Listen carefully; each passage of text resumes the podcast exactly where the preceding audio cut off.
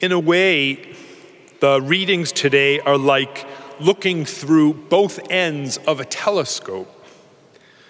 The magnificent passage from the Book of Wisdom gives us the whole picture. It might seem a bit far off, but it is tied to all that we are. I really recommend that you go back to it this week and just savor it. We see the vastness of creation. Everything that you and I have ever known is not even a small speck of a dewdrop before God. And were it not for God's universal plan, not one of us would even exist. Not one of us would exist unless God had loved us into being. And yet, we still do turn from Him. And this is when we see the second level of the big picture about God His power, His creative power, and His mercy. Both perfectly calibrated so that even with our failings and by God's grace, little by little, we might be saved. Now let's look through the other end of the telescope to something very specific and up close.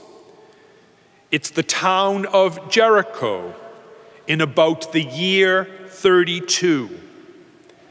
An itinerant preacher is passing through, and a chief tax collector, small of stature, climbs a sycamore tree.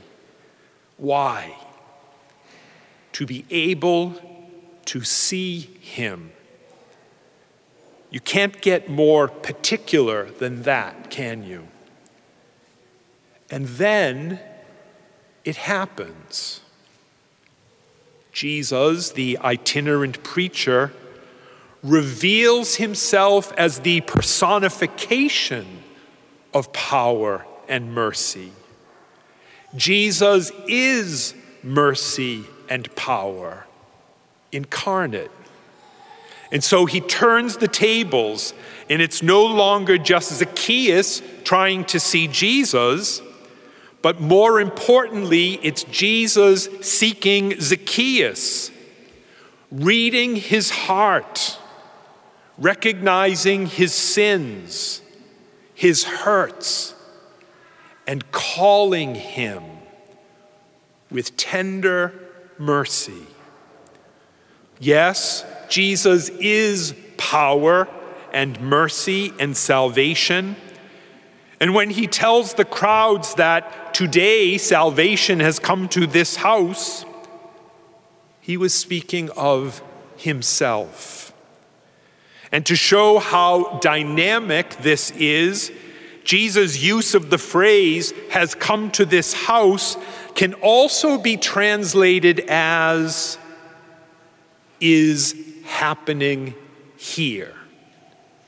For Zacchaeus and for all who receive Jesus into their lives, salvation is happening here. All of these dynamics, of course, are true for each one of us.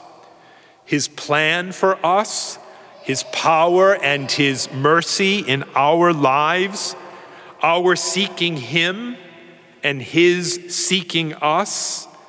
And yes, for various reasons, we often do find ourselves up one tree or another. Take it all in the big picture and the very specific. And see your relationship with God as He does. And then respond.